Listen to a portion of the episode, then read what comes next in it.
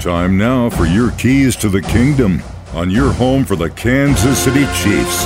104.7 The Cave. I don't know how many times I've got to say it, but thank God we've got number 15 on our team.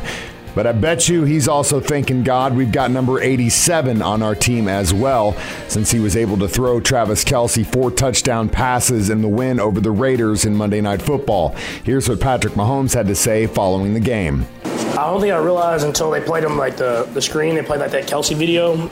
Um, but yeah, I, I, knew when he caught the fourth one that it was the fourth one. I didn't realize he had like seven catches, four touchdowns.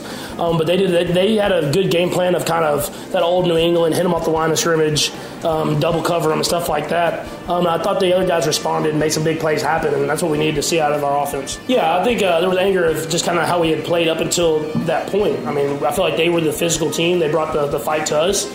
Um, but I, I thought uh, our guys responded, and I was just talking with guys in the locker room. It was like sometimes these games are the ones that build the true character of the team. I mean, whenever you don't have you to come out and they're kind of like throw that first punch and hit you, and how you how you respond and, and go back and fight.